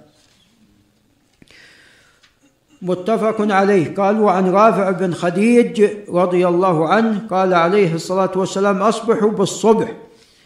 يعني تأكدوا والله أعلم من طلوع الفجر. ولذا كان ابن أم مكتوم لا يؤذن حتى يقال أصبحت أصبحت. لماذا أصبحوا بالصبح؟ فإنه أعظم لأجوركم أو أعظم للأجر. نعم. وهذا والله أعلم الأذان. كما دل على هذا حديث ابن أم مكتوم لا يؤذن حتى يقال أصبحت أصبحت. رواه أحمد وأبو داود بن ماجه والترمذي وصححه هو حديث صحيح. وفي لفظ للطحاوي أسفروا بالفجر. فكلما أسفرتم فهو أعظم للأجر أو لأجوركم. نعم. أي بذات الفجر والله أعلم ليس بذات الصلاة. فيؤذن إذا آه، طلع الفجر وتبين تبينا واضحا. نعم. ثم ذكر حديث أبي هريرة قال عليه الصلاة والسلام إذا اشتد الحر فأبردوا بالصلاة فإن شدة الحر من فيح جهنم. الصلوات من حيث يعني الأداء في الأو في أول وقتها أو في آخره ثلاثة أقسام. صلوات يستحب أن تؤدى في أول وقتها وهي الفجر والعصر والمغرب. نعم هذه يستحب أن تصلى في أول وقتها. وصلاة يستحب أن تؤخر وهي العشاء. نعم. وصلاة تؤخر إذا اشتد ماذا؟ الحر وهي الظهر. يبرد بها وإذا كان في فصل الشتاء أو في الربيع فهنا تؤدى في أول وقتها. نعم. قال واشتكت النار إلى ربها فقالت يا رب أكل بعضي بعضا فأذن لها فأذن فأذن لها بنفسين نفس في الشتاء ونفس في الصيف. فهو أشد ما تجدون من الحر وأشد ما تجدون من الزمهرير متفق عليه. نفس نفس أي على سبيل القطع. نعم والبداية. ويعني لا يخفى أن العربية ترى. نعم يعني واسعة. قال وعن أنس بن مالك رضي الله عنه قال كان رسول الله صلى الله عليه وسلم يصلي العصر والشمس مرتفعة حية فيذهب الذاهب إلى العوالي فيأتي والشمس مرتفعة. نعم. وفي رواية إلى قباء إلى قباء. نعم. فكان عليه الصلاة والسلام في صلاة العصر يبكر. بينما يذهب الذاهب إلى العوالي ولا زالوا إلى الآن ماذا؟ نعم يعني والشمس مرتفعة ولا زالوا قد يكونون في صلاة. نعم كما جاء في حديث ابن عمر أن صلى شخص مع رسول الله عليه الصلاة والسلام ثم جاء إلى أناس يصلون فقال أن قد أنزل عليه عليه الصلاة والسلام قرآن فأمر بالتوجه إلى الكعبة. قال وعن رافع بن خديج كنا نصلي المغرب مع النبي صلى الله عليه وسلم فينصرف فينصرف أحدنا وإنه لا يبصر مواقع نبله. متفق عليه. يعني كان يبكر بها صلى الله عليه وسلم. فلا زال باقي النور. ثم ذكر حديث حديث عائشة تم عليه الصلاة والسلام ذات ليلة حتى ذهب عامة الليل. وحتى نام أهل المسجد. هذا يعني قد يستفاد منا عامة الليل على أن يستمر بها حتى بعد النصف. وحتى نام أهل المسجد ثم خرج فصلى فقال إنه لوقتها لولا نشق على أمتي. وفي رواية لولا أن يشق رواه مسلم. هذا يفيد تأخير العشاء الأفضل. وعن سيار بن سلامة قال دخلت أنا وأبي على أبي برزة الأسلمي فقال له أبي كيف كان يصلي عليه الصلاة والسلام المكتوبة؟ قال كان يصلي الهجيرة التي تدعونها الأولى أي الظهر حين تدحض الشمس. إذا كان يبكر فيها هذا ما لم يشتد الحر ويصلي العصر ثم يرجع أحدنا إلى رحله في أقصى المدينة والشمس حية لا زالت حية في حرارتها. ونسيت ما قال في المغرب. المغرب جاء بأنه كان يعجلها عليه الصلاة والسلام. وكان يستحب أن يؤخر العشاء التي تدعونها العتمة وكان يكره النوم قبلها والحديث بعدها. من نام قبلها غالبا قد ماذا؟ قد تفوته. والحديث بعدها أي بالسهر فقد تفوت الفجر. نعم. ويستثنى من هذا إذا كان السهر في العلم. أو الإنسان نعم يتحدث في شؤون المسلمين نعم أو مع أهله أو ضيفه وكان ينفتل من صلاة الغداة حين يعرف الرجل جليسه ويقرأ بالستين إلى المئة إذا هو كان صلى الله عليه وسلم يطيل في صلاة ماذا؟ في الفجر يعني من حين ما كان يؤخرها مثل تأخيرنا الآن. الآن يجلسون بعض الناس مثل أبو عبد العزيز قد يجلس ثلاثين دقيقة. وأحيانا يصلي في مسجد أربعين أو أكثر من أربعين دقيقة. نعم. فكان عليه الصلاة والسلام يبادر إلى صلاتها ولكن كان يطيل بحيث ما كان ينفتل إلا وماذا؟ ويعرف الإنسان جليسه.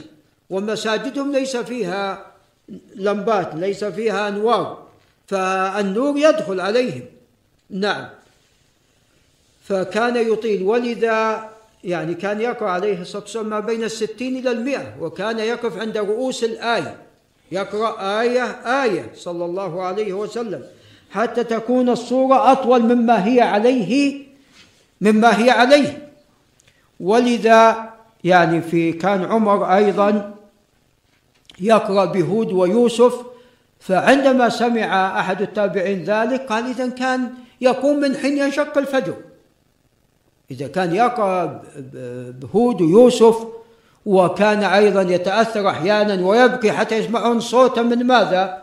صوت بكاء من آخر الصفوف يسمعونه. فكان رضي الله عنه يعني يبكر من حين ينشق الفجر كان يصلي. نعم. قال وعن جابر كان النبي صلى الله عليه وسلم يصلي الظهر بالهاجرة. ما لم هذا يشتد الحر. والعصر والشمس نقية والمغرب إذا وجبت. من حين تغاب وجبت الشمس يصلي المغرب. بس مقدار ركعتين ثم يصلون المغرب. والعشاء أحيانا وأحيانا. إذا رآهم اجتمعوا عجل وإذا رآهم أبطأوا أخر عليه الصلاة والسلام. ولذا الإمام ينبغي أيضا أن يلاحظ الناس. إن كانوا قد جاءوا نعم يصلي. وإن كان تأخروا فينتظرهم بعض الشيء ينتظرهم بعض الشيء حتى يأتوا. لأن المقصود بالجماعة أن يأتي الناس. نعم. قال والصبح كان النبي صلى الله عليه وسلم يصليها بغلس. نعم. وعن عبد الله بن عمر رضي الله عنهما قال سمعت رسول الله صلى الله صلى الله عليه وسلم يقول لا تغلبنكم الأعراب على اسم صلاتكم ألا إنها العشاء وهم يعتمون بالإبل. ومن ذلك دائما تسميتها بالأخير مثل ما هو عندنا خاصة فيما سبق بالعشرين وثلاثين سنة وأربعين. يدري ابو عبد العزيز يسال الأخير الأخير. نعم. فالأولى أن تسمى بالعشاء. إذا سميت أحيانا بالعتمة أو بالأخير فلا بأس لأن جاء تسميتها بالعتمة. جاء تسميتها في بعض الأحاديث بالعتمة. هذا أحيانا وهذا الحديث يفيد أنه لا ينبغي أن تغير العبارات الشرعية. ونحن الآن في وقت تغير فيه العبارات الشرعية. نحن في وقت تغير فيه العبارات الشرعية. يقولون التعايش بين المسلم والكافر. هو بين المسلم والكافر الولاء والبراء نعم. نعم لا نعم لا يظلم بدون حق لا يقتل بدون سبب لا يؤخذ ماله. نعم هذا نعم. إذا كان مستأمن نعم هذا نعم صحيح. نعم لكن لا تغير الألفاظ الشرعية. يقال نعم التعايش نعم. وكيف؟ نعم أو مع الآخر بدون الكافر. بدون ذكر الكافر. فالآن نحن في في وقت مع الأسف تغير فيه العبارات الشرعية فينبغي الانتباه لهذا. هذه ترى قضية مهمة جدا. لا يعني لا نتساهل البتة في تغيير العبارات الشرعية والألفاظ القرآنية أو النبوية. نعم.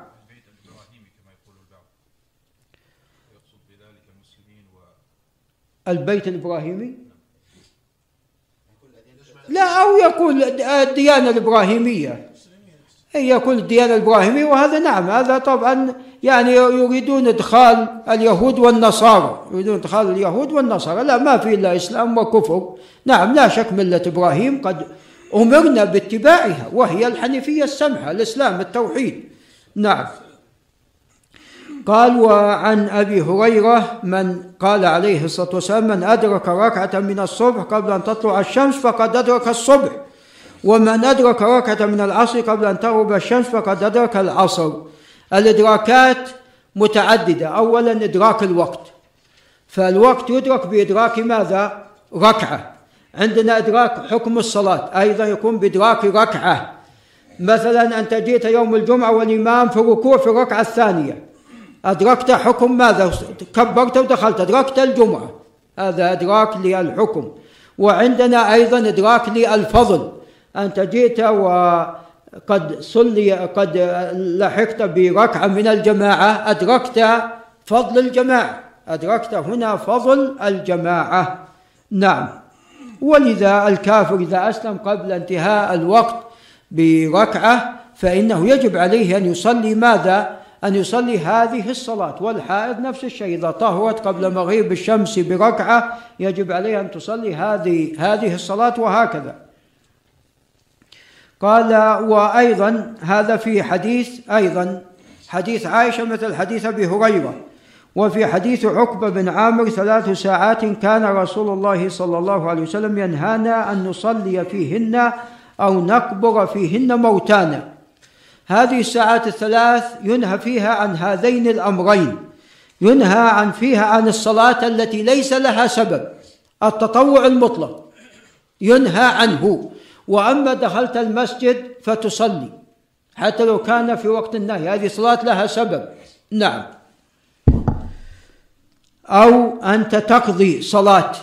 نعم. صلاة راتبة فاتتك تقضيها لا بأس حتى لو كان في وقت النهي. هذه لها سبب. أما التي ليس لها سبب فينهى عن الصلاة في أوقات النهي. والأمر الثاني هو قبر الميت. قبر الميت. ليس الصلاة على الميت. يصلى على الميت. لكن قبر ماذا؟ الميت. دفن الميت. قال حين تطلع الشمس بازغة حتى ترتفع. هذا تقريبا سبع دقائق. حتى ترتفع. من حين تطلع حتى ترتفع. وحين يقوم قائم الظهيرة وهذا أيضا وقت قصير دقائق. وحين تضيف أي تميل الشمس للغروب وهذا أيضا دقائق يسيرة. قال رواه مسلم. وفي حديث أبي سعيد لا صلاة بعد الصبح حتى تطلع الشمس. هذا الوقت. يعني مطول. هذا وقت مطول. من حين تصلي الصبح فإنه لا يجوز أن تصلي صلاة نافلة بدون سبب. إلى أن تطلع الشمس وماذا؟ وترتفع بمقدار رمح. نعم.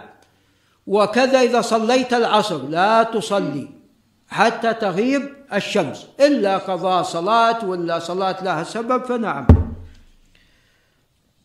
ولذا نعم. نعم. وفي حديث أبي سلمة بن عبد الرحمن أنه سأل عائشة عن السجدتين اللتين كان رسول الله صلى الله عليه وسلم يصليهما بعد العصر. فقالت كان يصليهما قبل العصر ثم إنه شغل عنهما أو نسيهما فصلاهما بعد العصر. ثم أثبتهما. وكان إذا صلى صلاة أثبتها. قال إسماعيل بن جعفر يعني داوم عليها. فيشرع لك كما فعل نبينا عليه الصلاة والسلام عندما فاتته راتبة الظهر البعدية صلاها بعد العصر. نعم. لكن كان من هديه الخاص به إذا فعل شيئا داوم عليه. فالمداومة هذا خاص به صلى الله عليه وسلم. داوم على ركعتين هذا خاص به. وأما القضاء بالنسبة لنا فمشروع. نعم. ومن الصلاة التي لها سبب ما جاء في حديث جبير بن مطعم قال عليه الصلاة والسلام يا بني عبد مناف بطن من قريش لا تمنع أحدا طاف بهذا البيت وصلى أي ساعة من الليل والنهار حتى حتى لو كان في وقت نهي. وهذا الحديث حديث صحيح. قال وقال بعض المصنفين الحذاق رواه مسلم وهو وهم وأظنه يقصد مجد الدين أبو البركات بن تيمية في المنتقى نعم. قال باب الأذان. الصلوات فيما يتعلق بالأذان على ثلاثة أقسام. الصلاة التي يؤذن لها وهي الصلوات الخمس. والصلاة التي ينادى قبلها بالصلاة جامعة. وهي الكسوف والخسوف. نعم. وإذا كان هناك أمر يدعو إلى الاجتماع ينادى بعد الأذان بالصلاة ماذا؟ جامعة كما في حديث عبد الله بن عمرو بن العاص في مسلم. نعم. وباقي الصلوات لا ينادى لها. ولعل الشيخ مصطفى ينتبه مثل صلاة العيدين والاستسقاء لا ينادى لها ومثل النوافل وصلاة الليل رمضان التراويح لا ينادى لها. نعم. قال عن معاوية بن أبي سفيان رضي الله عنهما قال سمعت رسول الله صلى الله عليه وسلم يقول المؤذنون أطول الناس أناقا يوم القيامة. هذا في فضل التأذين والراجح أن وظيفة التأذين أفضل من وظيفة الإمامة. ثم ذكر حديث مالك بن الحويرث إذا حضرت الصلاة فليؤذن لكم أحدكم وليؤمكم أكبركم. نعم ففيه الأمر بالأذان. فكل جماعة حتى ولو كان واحدا يؤذن حتى ولو كان واحدا يؤذن حتى ولو كان واحدا. وقوله عليه الصلاة والسلام أكبركم قال ونحن شبابا متقاربون. فمتقاربون في العلم وفي السن. إذا ينظر في هذه الحالة إلى الأكبر. يؤم القوم قوم لكتاب الله. فإن كانوا في القراءة سواء فعلهم بالسنة فإن كانوا في السنة سواء فأقدمهم هجرة. فإن كان أكبرهم سنا. فهنا ينظر إلى الكبير بعدين. نعم. ثم ذكر صفة الأذان التي جاءت في حديث عبد الله بن زيد. وهذه الرؤية رؤية حق كما قال عليه الصلاة والسلام أقرها. وأنا قد سمعت بعض الرافضة من إذاعة إيران قال عند أهل السنة أن قال بعض الناس أو نحو ذلك قال عندهم أن الأذان برؤية. نقول هي رؤية أقرها من؟ أقرها الرسول صلى الله عليه وسلم. وعندما أقرها الرسول عليه الصلاة والسلام حق ولا مو بحق؟ أنكر الله عز وجل عليه ولا ما أنكر؟ ما أنكر. ولذا يقول جابوا كنا نعزل والقرآن ينزل ولا كان شيء ينهى عنا لنهانا عنه القرآن. نعم. ففيه أن الأذان هنا فيه خمسة عشر كلمة. نعم. وهذا حديث عبد الله بن زيد لا بأس بإسناده. نعم. ولذا صححه الترمذي وابن خزيمة وابن حبان وغيرهم. وأما ذكر الصلاة خير من النوم فهذا مرسل. هذا مرسل. لكن جاء في حديث أنس وسوف يأتي أنه صحيح. جاء في حديث أنس أن في أذان الفجر الصلاة خير من النوم. نعم. قال البخاري لا يعرف لعبد الله بن زيد أي بن عبد ربه إلا حديث الأذان. وصاحب الوضوء هو عبد الله بن زيد بن عاصم. هذا صاحب الوضوء. ثم ذكر حديث أبي محذورة. وحديث أبي محذورة فيه زيادة الترجيع. وصفة الترجيع تقول بصوت منخفض أشهد أن لا إله إلا الله أشهد أن لا إله إلا الله أشهد أن محمد رسول الله أشهد أن محمد رسول الله. ثم بعد ذلك ترفع صوتك أشهد أن لا إله إلا الله. فأنت إذا أضفت الترجيع راح يكون أربع فيكون المجموع كم كلمة؟ تسعة عشر كلمة. في حديث أبي محذورة تسعة عشر كلمة وفي حديث بلال خمسة عشر كلمة وحديث كلاهما مشروعان. الصفة اللي جاءت في حديث بلال وحديث أبي محذورة لكن حديث أبي محذورة يتميز أنه هكذا علم الرسول صلى الله عليه وسلم أبو محذورة نعم. على سبيل الحكاية. نعم. ثم ذكر حديث ابن سيرين عن أنس. قال من السنة إذا قال المؤذن في أذان الفجر حي على الفلاح قال الصلاة خير من النوم. رواه ابن خزيمة في صحيحه. نعم هذا رجال ثقات. ثم ذكر حديث أنس. لما كثر أن لما كثر الناس ذكروا أن يعلموا وقت الصلاة بشيء يعرفونه فذكروا أن يروا نارا أو يضربوا ناقوسا فأمر بلال أن يشفع الأذان ويوتر الإقامة. زاد البخاري إلا الإقامة.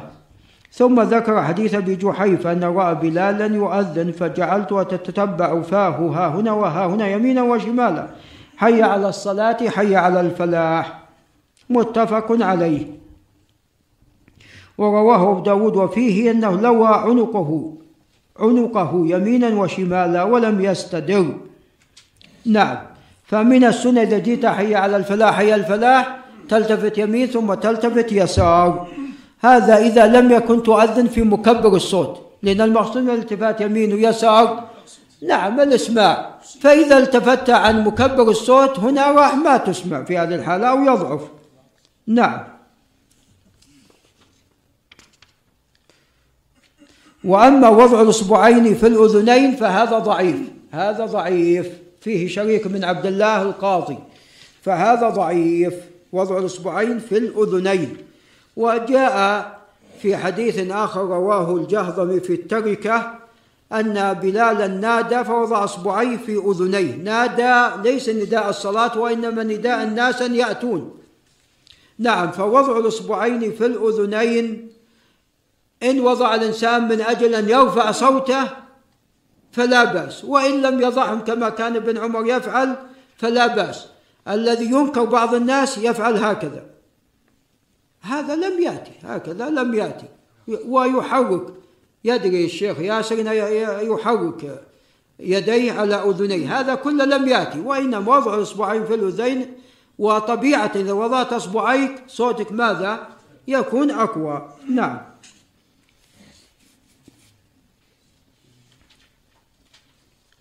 نعم ثم ذكر حديث أبي محذورة في أنه علمه أنه أعجبه صوت أبي محذورة فعلمه الأذان وهذا لا بأس به. نعم ثم ذكر حديث ابن عمر رضي الله عنهما كان للنبي صلى الله عليه وسلم مؤذنان بلال وابن أم مكتوم. نعم بلال يؤذن بليل وابن أم مكتوم إذا طلع الفجر. ثم ذكر حديث ابن عباس وجابر لم يكن يؤذن يوم الفطر ولا يوم الأضحى. عيد صلاة العيدين لا يؤذن لها أيضا الاستسقاء. ثم ذكر حديث أيضا جابر بن سمرة في نفس الشيء.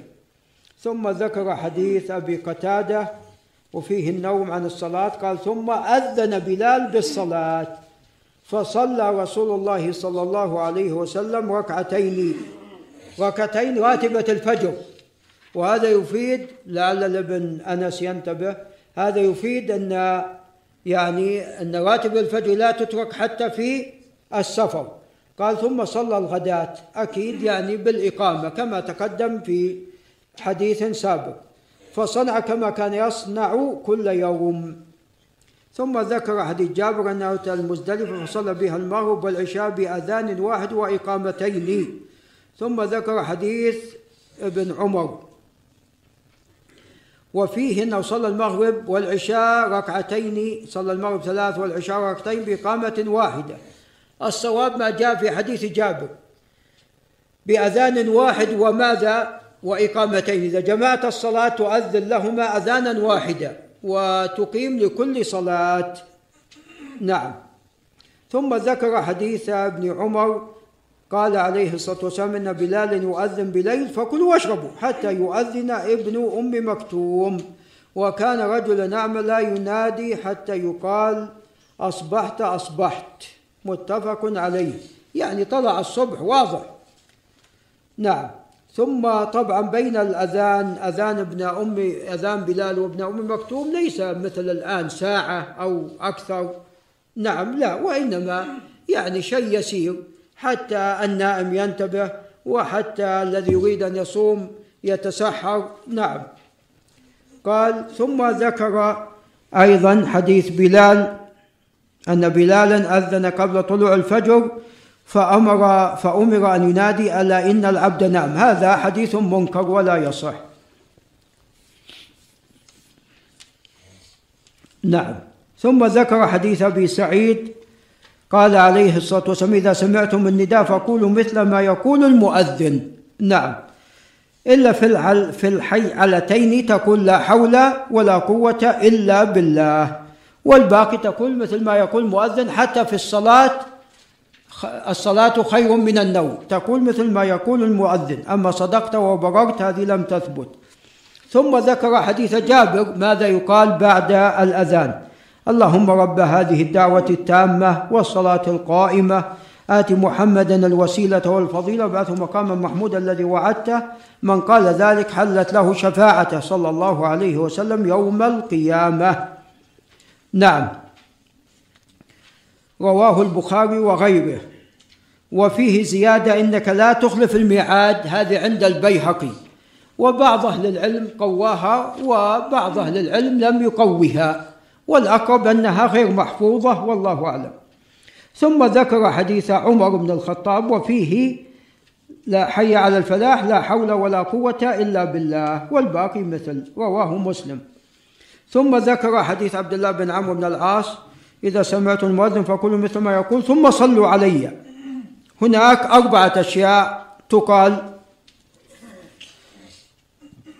تردد مع المؤذن وإذا قلت أشهد أن لا إله إلا الله أشهد أن محمدا رسول الله تقول رضيت بالله ربا وبالإسلام دينا ومحمد نبيا. تقول هنا ثم تكمل لا حول ولا قوة إلا بالله. ثم تصلي على رسول الله صلى الله عليه وسلم. ثم تقول اللهم رب هذه الدعوة التامة والصلاة القائمة. ثم إذا أحببت أن تدعو فهنا الدعاء ماذا؟ مستجاب.